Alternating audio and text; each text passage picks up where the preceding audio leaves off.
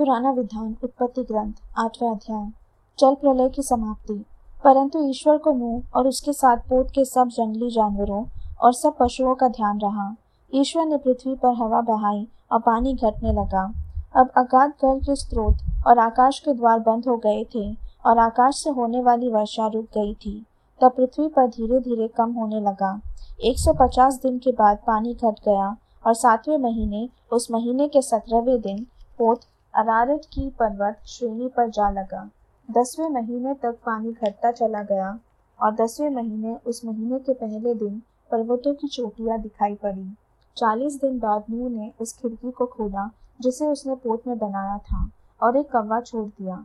वह कौवा तब तक आता जाता रहा, जब तक पृथ्वी पर का पानी नहीं सूख गया।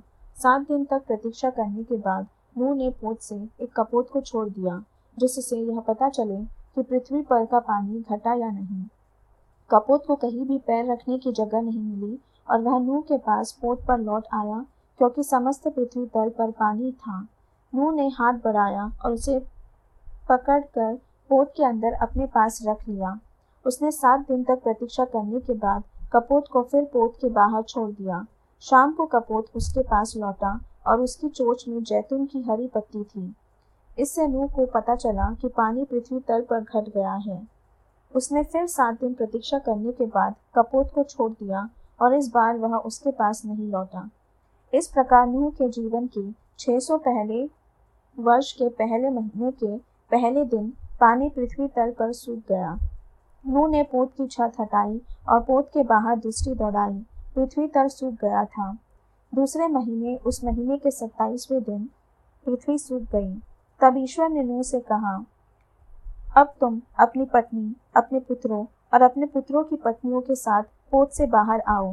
प्रत्येक प्राणी को, पशुओं, पक्षियों और पृथ्वी पर रहने वाले सभी जंतुओं को बाहर ले आओ।